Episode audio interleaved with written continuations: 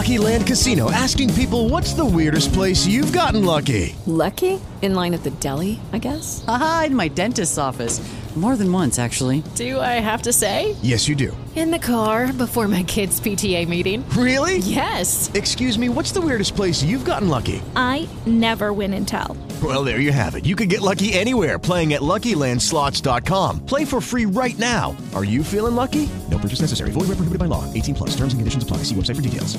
Judy was boring. Hello. Then Judy discovered ChumbaCasino.com. It's my little escape. Now Judy's the life of the party. Oh, baby, Mama's bringing home the bacon. Whoa, take it easy, Judy. The Chumba life is for everybody. So go to ChumbaCasino.com and play over 100 casino style games. Join today and play for free for your chance to redeem some serious prizes. ChumbaCasino.com. No purchase necessary. Void where prohibited by law. 18 plus terms and conditions apply. See website for details.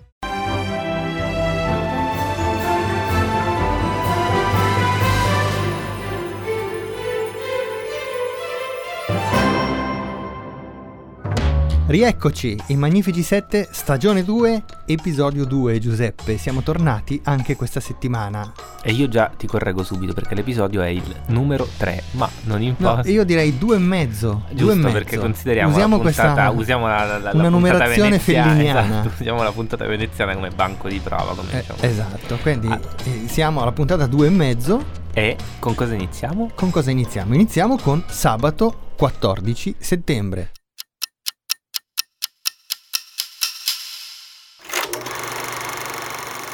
Stavo, stavo guardando questo, questo quadro che da lontano è bello, però poi quando ti avvicini si vedono solo macchie. Un quadro a trucco, diciamo. Elena Orsini.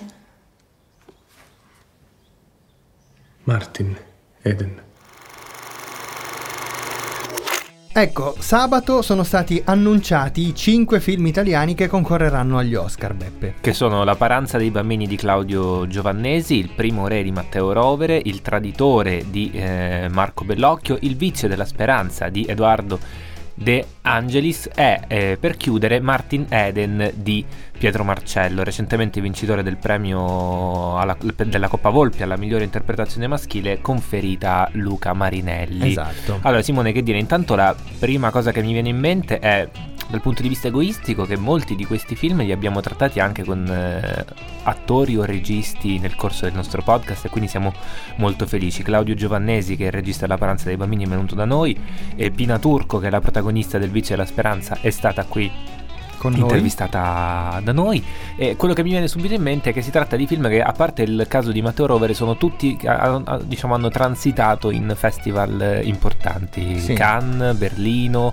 eh, penso a Cannes per, Bel- per Bellocchio Berlino per eh, Giovannesi Venezia lo abbiamo detto per, per Martin Eden Roma per ehm, Il vizio della speranza quindi cosa dire i festival portano bene al cinema italiano Sì, i festival speriamo che portino bene, nel senso che questi sono, queste sono le scelte dei 5 film che andranno Sì, a si sono, giocarsi auto, si sono autocandidati, funziona così, poi una commissione sceglierà il titolo che andrà. Io credo che siano ottimi film, ottimi titoli, ma mi pare di poter pronosticare che le chance di poter entrare nella cinquina del miglior film straniero siano veramente poche, Beppe. Tu, Tu dici, pensi? no, io invece penso proprio il contrario. Ho, Ah, anche, ho anche due o tre cavalli vincenti, non li dico per scaramanzia perché non è neanche corretto, dato che molti di questi ospiti li abbiamo intervistati. Però io penso che ci siano due o tre film che possano avere delle buone, delle buone opportunità. Tu per chi fai il tifo?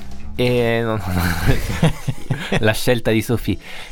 Allora, io dico, io non ti dico per chi faccio il tifo, ti dico che secondo Ah, me considerate, considerate anche considerati anche i gusti dell'Academy, eh, Giovannesi, eh, Bellocchio e forse Pietro Marcello hanno delle buone possibilità. Non lo so, io rimango scettico sulla possibilità Sulla di, entrare, di entrare nella cinquina. eh, sicuramente eh, la mia preferenza mh, andrebbe per questioni, diciamo, di, di simpatia e di empatia al film di Giovannesi, visto che è stato nostro ospite ben due volte. Se ci ascolta sarà felice di sentirlo, speriamo di e portarli quindi bene. speriamo di avergli portato fortuna. Eh, il- forse il- tra questa cinquina, in questa cinquina, il film che ho preferito è quello di Pietro Marcello.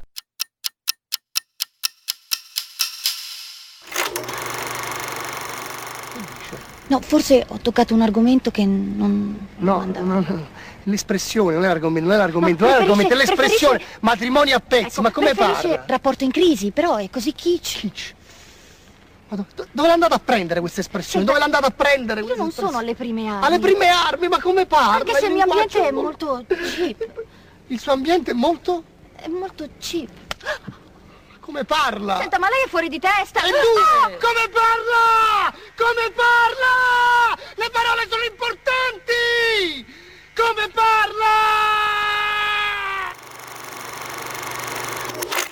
Ecco, siamo arrivati a domenica 15 settembre e siamo arrivati ad una ricorrenza, Beppe, una ricorrenza Particolare. Una ricorrenza particolare che celebriamo con eh, eh, gioia. Con gioia, esattamente, perché Simone, dillo tu. Sono 30 anni da Palombella Rossa. L'ultimo film di Nanni Moretti con protagonista il suo alter ego Michele Apicella che lo aveva accompagnato dal primo dei, dei suoi film Io sono un autarchico lo aveva accompa- e lo ha Esatto. accompagnato fino al 1989 che è l'anno di uscita di questa pellicola con eccezione fatta per La messa è finita in cui non era presente il personaggio di Michele Apicella interpretato peraltro per questi cinque film da Nanni Da Moretti. da Nanni Moretti stesso. Allora, Simone, che dire di Palombella Rossa?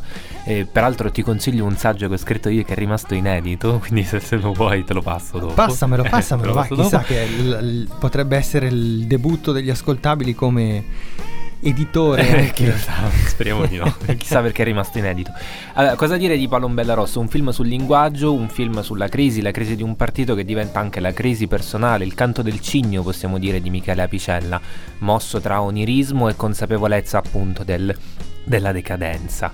La clip che abbiamo sentito eh, in, in apertura di questo blocco dedicato a Palombella Rossa è forse la clip più celebre Mhm. di questo film che ricordiamo intreccia eh, anche eh, alle vicende politiche, alle vicende personali di Michele, intreccia anche delle vicende sportive. C'è uno sport al centro di questo film che è la, La pallanuoto. pallanuoto.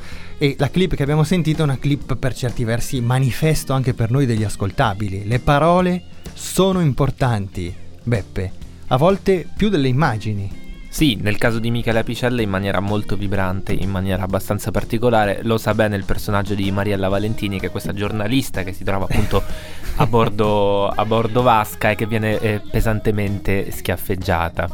Simone, io a questo film sono particolarmente legato non solo dal punto di vista cinematografico, perché lo considero uno dei film più maturi, se non il film più maturo di Nanni Moretti, sicuramente è un'opera che chiude, che chiude un ciclo e, e che molto spesso è stata ingiustamente dimenticata rispetto ad altri titoli che hanno per protagonista eh, Michele Apicella. Il film è girato nel posto in cui sono nato, che è a Cireale, e- e comprende appunto diversi giocatori, di- comprende diverse squadre di, Di pallanuoto. di pallanuoto e mio zio, il fratello di mio padre, mio zio Alessandro, che oggi fa l'ingegnere e che comunque ha avuto anche dei ruoli e ha ancora dei ruoli dirigenziali in, eh, in ambito pallanuotistico, è stato appunto dirigente della Puzzillo, non so a chi può interessare, era appunto tra i ragazzi che eh, apparivano nel corso del film. E quindi mi sembra giusto, avremmo potuto per celebrare i 30 anni di Palombella Rossa intervistare e chiacchierare con Nanni Moretti. Ma Avremmo potuto chiacchierare con Silvio Orlando. con Asi Argento, con Mariella con Valentini. Asi Argento, con Mariella Valentini e invece, E invece io ho insistito per avere Per mio avere zio, tuo per aver- zio. Per non, per non avere il parere di un, eh, di un attore vero, ma di chi si è trovato appunto in maniera anche abbastanza sorprendente. Adesso capiremo perché sul set di quel film. E noi lo abbiamo chiamato. Allora, ciao zio! Ciao Giuseppe, ciao Simone, buona serata. buona serata a lei, come sta? Tutto bene, tutto bene. Senta, noi l'abbiamo chiamata per parlare di Palombella Rossa, perché eh, lei è- ha recitato in Palombella Rossa. Ufficialmente avevo un contratto da attore E come, come ci è finito? e Palombella Rossa si svolgeva in- per gran parte del film nella piscina di- delle terme di Acireale.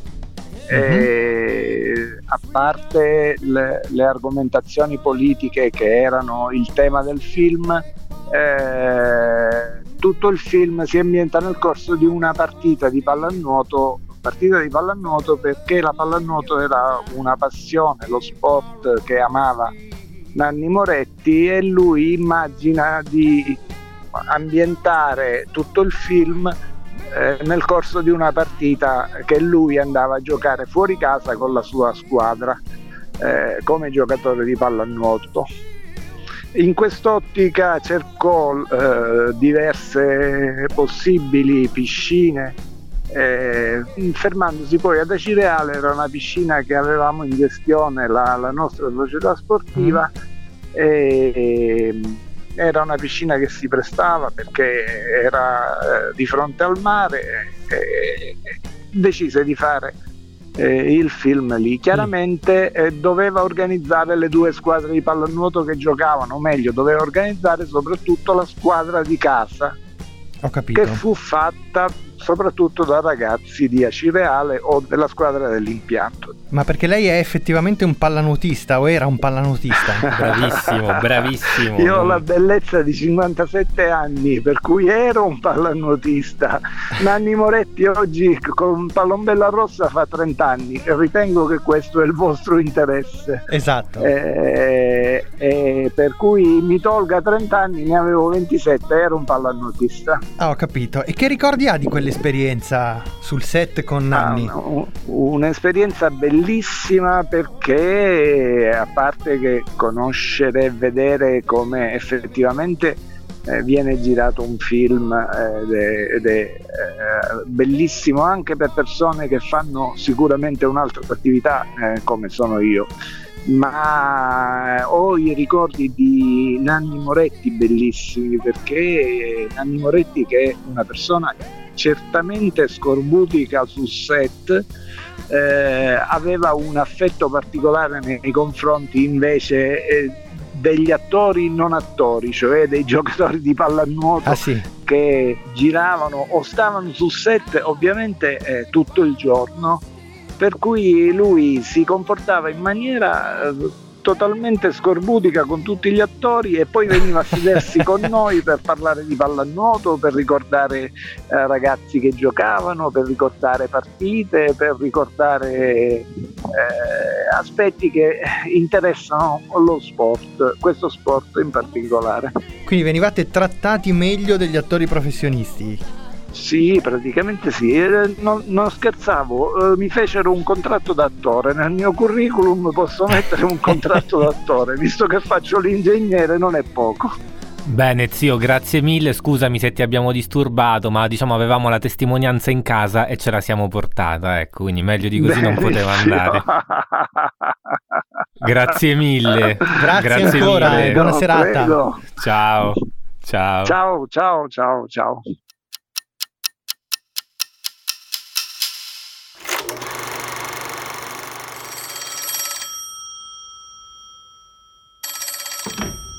Hello?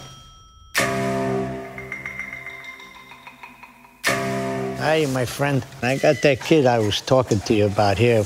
I'm gonna put him on the phone and let you talk to him, okay? Hello?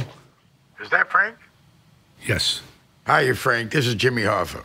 Glad to meet you. Glad to meet you, too, even if it's over the phone. Our friend speaks very highly of you. Thank you.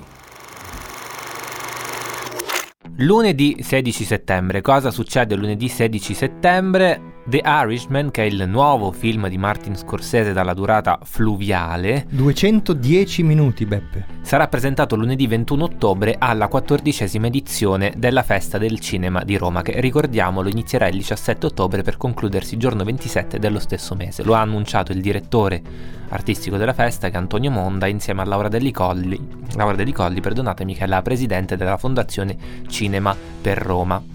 Il film sarà prodotto, è prodotto da Netflix, mm-hmm. avrà una distribuzione in sala per uh, eh, 3-4 settimane per poi approdare sulla piattaforma ai primi di dicembre. Il film uscirà in sala, se non ricordo male, ai, il 3 o il 4 di novembre. Sì, all'inizio, all'inizio, di novembre, poi controlleremo e vi faremo sapere con grande gioia di Thierry Fremont che eh, si deve un po' arrendere al fatto che Netflix eh sì. stia chiamando questi grandi nomi. Tant'è che il film sarà prima a Roma, poi sarà a New York, uh, aprirà il New York Film Festival e che dire, è un film che attendiamo. È un film che attendiamo tutti con particolare attenzione, sì. con, con particolare Con particolare ansia, Simone, perché Scorsese non voglio dire che sia sempre una garanzia, ma è un regista che eh, la sua filmografia parla per lui. E... Sì, posso dire una di quelle frasi vai. così assolute che vai, vai, tanto ci piacciono. Per quello, vai. Scorsese è probabilmente il più grande regista vivente. Ok, passiamo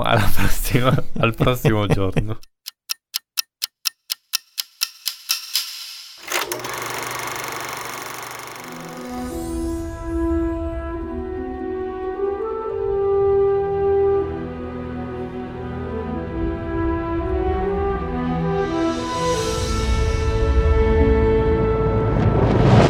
Forza sia con te. Ho incontrato una vergenza nella forza. Ecco, con il nostro almanacco Beppe siamo arrivati a martedì 17 settembre e abbiamo un altro anniversario. Dopo aver celebrato i 30 anni di Palombella Rossa, ci spostiamo su qualcosa di completamente diverso. Siamo a parlare dei 20 anni della minaccia fantasma.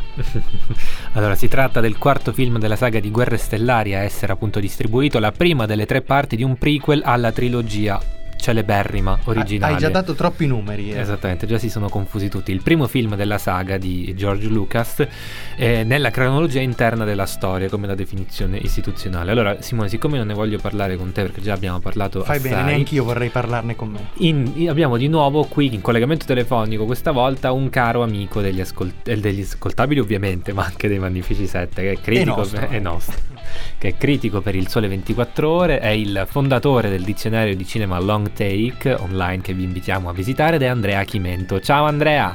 Ciao Giuseppe, ciao Simone, ciao a tutti. Ciao Andrea. Allora, senti Andrea, eh, la minaccia fantasma usciva vent'anni fa, che cosa succede nella saga di Star Wars quando arriva questo film? Ma diciamo che l'attesa era già un po' all'epoca, non è che proprio mi avesse entusiasmato, entusiasmato. Eh, quel film, non, fossi proprio, non ero proprio esaltatissimo però comunque insomma era, era comunque un piacere tornare dentro, dentro quell'universo, quel mondo che poi avevamo lasciato diversi anni prima, senza sapere che poi sarebbe arrivata quella trilogia, sì, ma poi anche un'altra successivamente, sì. poi diversi spin-off, eh, insomma, un po' di tutto. E forse un'altra ancora ne arriverà. E un'altra ancora ne arriva, esatto, non, non finisce mai qua, è sempre un, un franchise in continua evoluzione. Senti, possiamo dire che questo, che comunque celebriamo perché sono vent'anni da un momento importante, però che sia forse il peggiore episodio della, so. della saga. Forse, secondo me, insieme ad episodio 7, non so se... Force Awakens. Force Awakens. Sì, esatto. sì, sì, diciamo che ce ne sono, cioè, ce ne sono diversi un po', come dire, minori. Claudicanti. Che si, che si candidano alla palma del peggiore. Ecco, il peggiore sì, forse esattamente quello di cui stiamo festeggiando la ricorrenza, secondo me il, è lui, però, però, lo celebriamo lo stesso, insomma, comunque è un film che a me è comunque simpatico, eh, però c'ha tanti limiti. Sì, la parte diciamo più ministeriale no, della saga, però non per questo siamo qui a parlarne male. Senti, e l'attacco dei cloni? L'attacco dei cloni è anche un altro film, insomma così così, secondo me, un po', un po debole, diciamo che tra i tre film di quella trilogia, secondo me il migliore era poi il terzo, il terzo capitolo, anche perché poi era quello che meglio raccordava, diciamo così, con la saga mm-hmm. originale certo. e mi sembra anche quello più profondo, più ricco, più, più interessante. Bene. Siamo d'accordo con te, come sempre. Bene. Mi fa piacere. Andrea, grazie per essere stato con noi, grazie per aver introdotto ai nostri ascoltatori, quei pochi che non, hanno, che non sono appassionati della saga di George Lucas. Aspetta, un'ultima domanda, Andrea. Ah, quante, quante, quali sono le aspettative per l'episodio 9, 9 che ci aspetta a dicembre? Che dovrebbe essere un passaggio cruciale ma guarda, ma io t- tutte le volte che c'è un film di Star Wars io le aspettative sono altissime perché sono, sono un grande fan. Eh. Cioè, il primo film per me è, un, è uno dei capolavori del, della storia del cinema di fantascienza degli anni 70 e anche L'impero colpisce ancora, un film meraviglioso. Quindi io ho sempre le aspettative al massimo, poi spesso vengono un po' deluse, ma, ma ci credo, ci credo totalmente. Va bene, allora vedremo chi sarà questo Skywalker a cui si allude nel titolo. Esatto. Ciao Andrea, grazie mille. Un pensiero sempre. Un piacere. Grazie. Ciao, ciao. ciao, ciao. Ciao Andrea.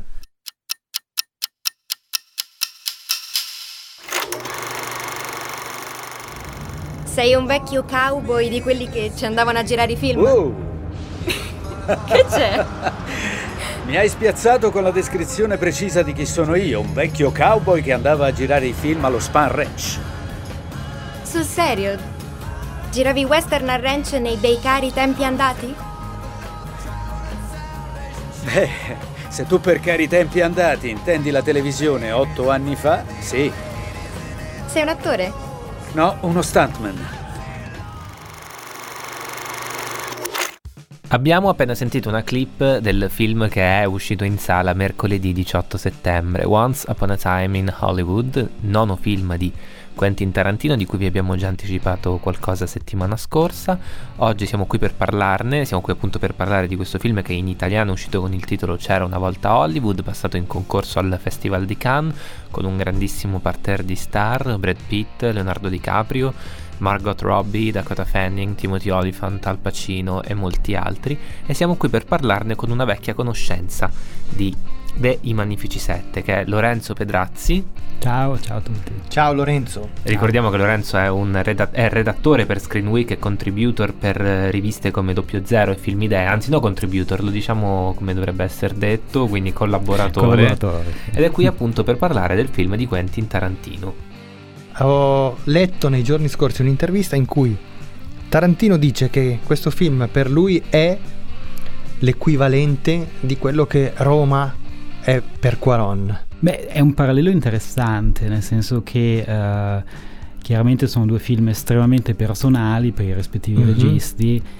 E sì, non mi sorprende come dichiarazione. In fondo è un film che in un certo senso eh, è una summa del cinema di Tarantino, dei suoi amori, delle sue passioni, del sue, suo immaginario, del suo immaginario, delle sue ossessioni anche in un certo senso. Quindi è un parallelo che per quanto ovviamente i due film siano completamente, completamente. diversi però rispetto alla poetica dei rispettivi registi ha molto senso. E, e il With the Lucky Land slots you can get lucky just about anywhere This is your captain speaking. Uh, we've got clear runway and the weather's fine, but we're just going to circle up here a while and uh, get lucky.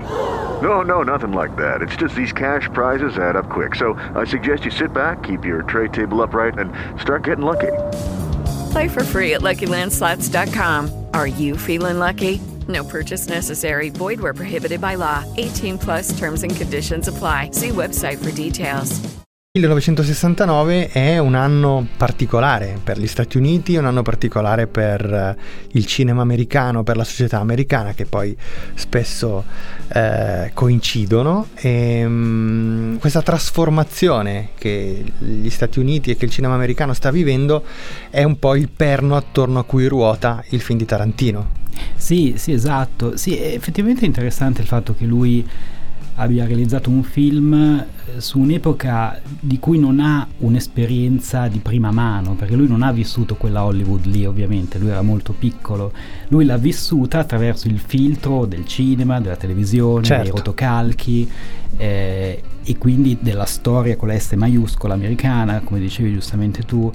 E, mh, quello che ci propone è per l'appunto un affresco che non è e non vuole mai essere un affresco verista o realistico. No, certo, certo. Ma è davvero filtrato attraverso quella, quello schermo lì e, e, il modo in cui lui approccia la storia con la S maiuscola, quindi eh, periodo di grande fermento, un certo tipo di temperie culturale, il movimento hippie, liberazione sessuale e eh, ovviamente il il caso di Charles Manson, gli omicidi di Sharon Tate, ehm, il modo in cui lui approccia è una, attraverso il filtro del cinema, che è sostanzialmente lo stesso filtro che lui ha usato per la seconda guerra mondiale in Inglourious Busters, senza svelare niente, ma i due film hanno qualcosa in comune attraverso una grande catarsi collettiva, che forse è, è proprio ciò che il cinema ci può dare.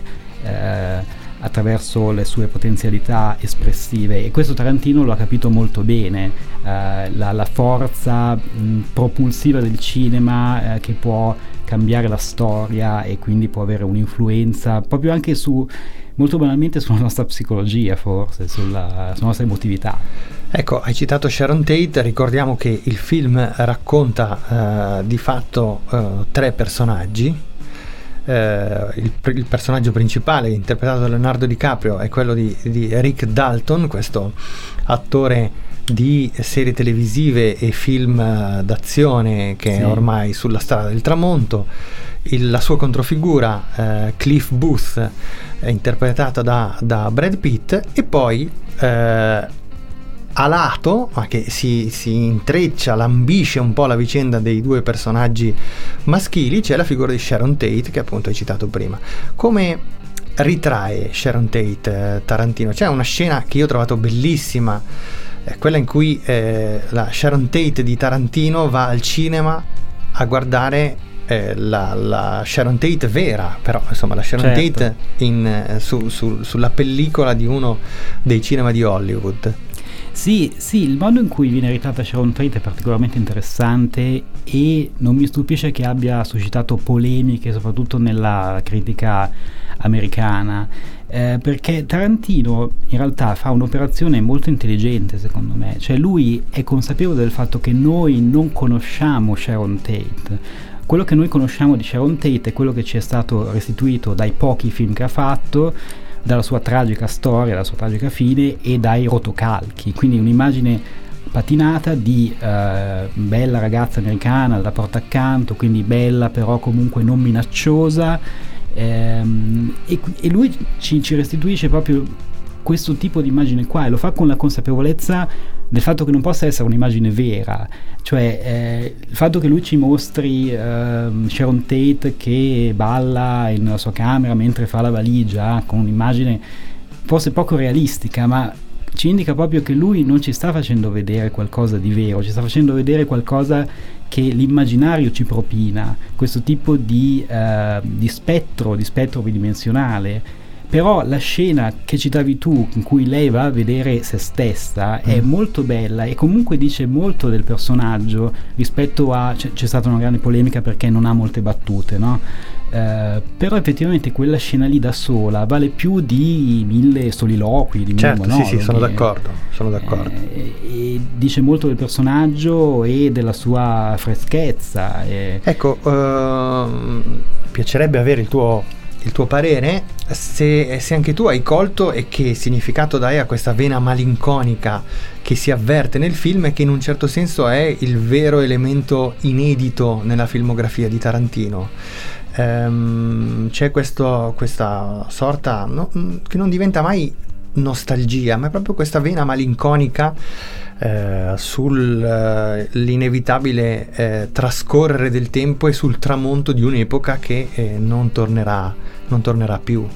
Certo, sì, sì, è vero, è, una, è un elemento che si, che si, sente molto nel film, pur, pur avendo lati molto anche grotteschi e molto, sì, molto divertenti, il film fa, fa, ridere, insomma, fa volutamente ridere anche, però effettivamente questa vena c'è, no? Questo eh, questo filo sottile sottocutaneo che comunque si sente. Che si respira che si respira sì. sì effettivamente il punto è che Tarantino mh, combatte contro i mulini a vento, nel senso che lui mh, rifiuta il digitale, eh, vuole assolutamente, ma giustamente promuove le sale cinematografiche, eh, il, certi tipi di formati, insomma, ehm, però sa anche che è una battaglia forse destinata a perdere, a, essere, a, a rivelarsi così, a, a, finire in una sconfitta perché il mondo va da un'altra parte. Sì, che non è riconducibile a un episodio in particolare della trama, però questa malinconia si respira, eh, come dicevi pri- tu prima giustamente, in, a livello sottocutaneo. Cioè. Lorenzo, grazie, grazie di essere venuto qui a chiacchierare con noi. Torna presto. è stato un piacere, grazie.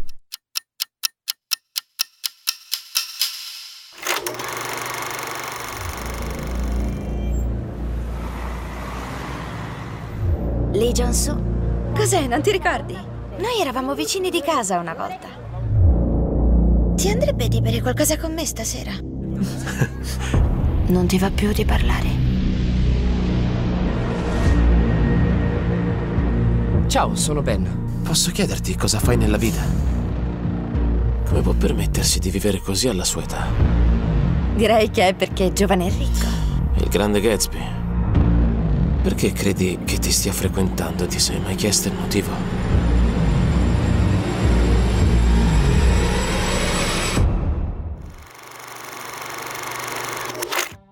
Allora, oggi è una puntata particolarmente ricca di consigli. Mm-hmm. E consigli, inviti a riscoprire film del passato, ma anche a andare in sala a Ad vedere accorrere in sala. a correre in sala a vedere film eh, straordinari. Abbiamo eh, approfittato del fatto che Once Upon a Time in Hollywood, c'era una volta Hollywood, è uscito il mercoledì, Mhm. qui, mercoledì 18 e giovedì 19 settembre invece è uscito nelle sale italiane un film bellissimo, Beppe, che si chiama Burning. Un film di Chang Dong Lee che è uscito appunto il 19 settembre, giovedì, distribuito da Tucker Film, eh, segna il ritorno alla macchina da presa per, il per uno dei più importanti registi del cinema orientale, che Mhm. si chiama eh, appunto Chang Dong Lee, che ha diretto Caramella alla mente e più recentemente Poetry. Questa volta, o meglio ancora una volta, torna ad approfondire il mondo della gioventù raccontandolo a suo modo. Allora, noi con chi ne parliamo oggi, Simone? Ne parliamo di questo bellissimo film che ricordiamo è tratto da un racconto di Murakami, Murakami. con uno dei nostri amici, grande esperto di cinema orientale, Si chiama Emanuele Sacchi. Emanuele Sacchi. Ed è appunto, peraltro lo, lo diciamo, direttore di una testata, della testata web Hong Kong Express, che è una delle più autorevoli sul tema. Lui poi è anche un critico musicale, ma questi diciamo sono fatti suoi. Ciao Emanuele! Ciao! Ciao, ciao a tutti. Tutto bene? Sì, sì, sì, tutto bene, tutto bene. Bene. Senti, so che mh, sarà una conversazione particolarmente piacevole per te, ma anche per me, perché andiamo a discutere di un film che entrambi abbiamo amato moltissimo. Tu in maniera particolare, che è Burning di Chang Dong Lee. Sì, eh, io oso anche definirlo, visto che già qualcuno lo mette pure nelle classifiche che ormai abbondano su qualunque cosa, oso definirlo uno dei, dei film del decennio, anche se il decennio è ancora in corso, diciamo sta finendo, e perché credo che sia uno dei film che intercetti meglio di chiunque altro la, la contemporaneità, la complessa contemporaneità che viviamo, i contrasti che la innervano, sia dal punto di vista sociale, sia dal punto di vista del, del disallineamento tra le aspirazioni dell'individuo e la realtà, che è una cosa difficile da accettare spesso. Quindi il protagonista del film è, è come se fosse una somma di, di tutte queste pulsioni, di, di- di aspirazione di scrittore forse irrealizzabile, di, provenienza rurale e particolarmente emarginata da una società che sostanzialmente non se ne fa più nulla dei poveri e peggio ancora di chi viene dalla campagna e si trova a contrastare ad avere una sorta di rivale in amore una persona che è l'opposto Che è completamente che- l'opposto, sì. e che forse non a caso è un Asian American, non è un coreano, quindi c'è tutto un, un vivere in America e un portato di, di- di quello che rappresenta Sì, sì. gli Stati Uniti d'America per la Corea del Sud. Una sorta di, di- di colonialismo, protezionismo che è troppo lungo da spiegare in poche parole, ma che comunque è un rapporto molto conflittuale. Eh, Hai detto, bene, hai detto bene, Rivale in amore, perché c'è il film racconta questo, chiamiamolo, menage à trois molto particolare, no? Sì, sì, e tra l'altro se eh, adesso parlavo diciamo della parte contenutistica, sulla parte stilistica si potrebbe dire altrettanto, nel senso che Lee Chandong già ci ha abituato a, a- cose notevolissime, ma in Burning Certo. raggiunge una, una perfezione di stile e di uso, anche soltanto banalmente l'uso della luce, che ha una sorta di, di cesura con una scena di, di danza quasi spettrale che fa da, da- da- da netta divisione tra i due segmenti del film, che è un qualcosa che di, una suggestione potentissima, musicale, perché c'è un accompagnamento jazz, se non sbaglio, di Miles Davis, e, e- e visivo per, per un uso della luce del tramonto sul corpo della ragazza che diciamo è contesa tra i due protagonista e antagonista che, che è un, un qualcosa, un momento di cinema come li si chiamava una volta potentissimo di Sono quelli che d'accordo. sono destinati a rimanere assolutamente Inserisco anche il finale tra i momenti di, di cinema che sono destinati a rimanere, Sì, che sì. ovviamente non spoileriamo ai nostri amici che abbiamo invitato caldamente ad andare Prima, a vedere sì. il film eh, che, che esce proprio questa settimana. Eh, quindi non spoileriamo il finale, ma io credo che anche il finale del film sia un momento straordinario, davvero, un momento di cinema No, no, straordinario. assolutamente, assolutamente. No, poi per fortuna anche dovessero aver letto il racconto di, di Murakami, Murakami. da cui è tratto il film, in realtà non sono comunque spoilerati gli spettatori, nel senso che il film è molto liberamente tratto da quel racconto, è sostanzialmente uno spunto per il discorso di, di, di dar fuoco a determinati ambienti senza voler anticipare nulla di quello che vedranno nel film, ma il film va, senza nulla togliere a Murakami, va molto in là, parla di Corea del Sud, parla di, di, di contemporaneità, parla di, di vite difficili, sì. appunto di giovani stritolati e intrappolati in una condizione sociale e psicologica, parla di padri e di, un difficile, di una difficile eredità paterna, parla di tutta una serie di argomenti che sono... è uno di quei film, mi viene da dire, in cui magari lo spettatore sarà colpito da determinate cose appena l'avrà visto, ma sarà colpito da tantissime altre. Sì, sì, è un film che cresce col con tempo. Un effetto dentro. quasi carsico, sì. ecco, cioè nel senso che gli crescerà dentro. E poi accompagnato da questa tensione crescente che eh, così si percepisce, si vive sotto pelle, non si capisce bene da che cosa dipenda, almeno fino alla parte conclusiva del film, ma eh, che lo rende anche inclassificabile a livello di genere, perché eh, per certi aspetti è un thriller, ma è un thriller che non ha ehm, non ha gli aspetti strutturali da un punto di vista narrativo di un vero e proprio thriller. Sì, sì, infatti spiazza, mescola i generi, qualcosa di, di, di, paragonabile a quello che ha fatto il miglior Roman Polanski in un certo senso e, e, vive, sì. e vive, fa vivere lo spettatore della, della suggestione e dell'illusione di, di, un continuo cambio percettivo, cioè nel senso che è difficile davvero discernere quello che vedrà tra il, tra il, reale, tra il percepito, tra l'immaginato, ma è assolutamente parte del, del fascino di questa operazione. E è un ritorno tra l'altro dopo nove anni di sì, assenza sì. dietro la macchina da presa di Lee Chandong, un ritorno attesissimo di uno considerato degli autori principali della, della wave coreana, mm. eh, però appunto comunque un ritorno che che ha saputo stupire, perché pur, pur avendoci abituato a, a, un cinema insomma spiazzante, mm-hmm. un mhm. cinema che tutte le volte ci poneva domande quesiti per cui dovevamo rivedere delle posizioni, Burning è, è molto diverso dagli altri, ma poi in fondo c'è anche un, una certa continuità, una continuità, anche soltanto per il dato politico, perché non ci dimentichiamo che Lee Chandong è un politico. È stato anche ministro, è stato sì, un politico, è stato ministro della cultura del primo governo di centrosinistra per semplificare le cose, eh, eh, ma giusto per semplificare le cose, diciamo di quella che era opposizione sotto la dittatura eh, decennale sudcoreana quando finalmente è riuscita ad andare al governo a cavallo tra, tra i millenni. Emanuele, grazie.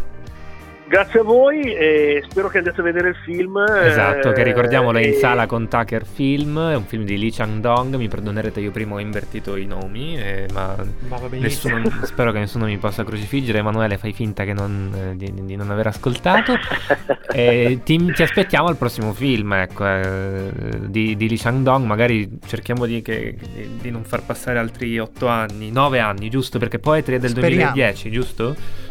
Sì, sì, sono esatto. nove anni mi sembra più o meno, eh sì, adesso sì, sì, poi tre del 2010. Mesi, sì, comunque è parecchio. In ogni caso, oltre a vedere questo film, una volta che il film avrà appunto lavorato su, sul, sul, nello stomaco degli spettatori, spero che vadano a recuperare anche il resto di una filmografia molto breve, molto succinta, ma di livello altissimo. Esatto, sì, citavamo Caramella alla menta prima. Emanuele, grazie mille. Grazie a voi, un saluto a tutti gli ascoltatori. A ciao, presto. Ciao.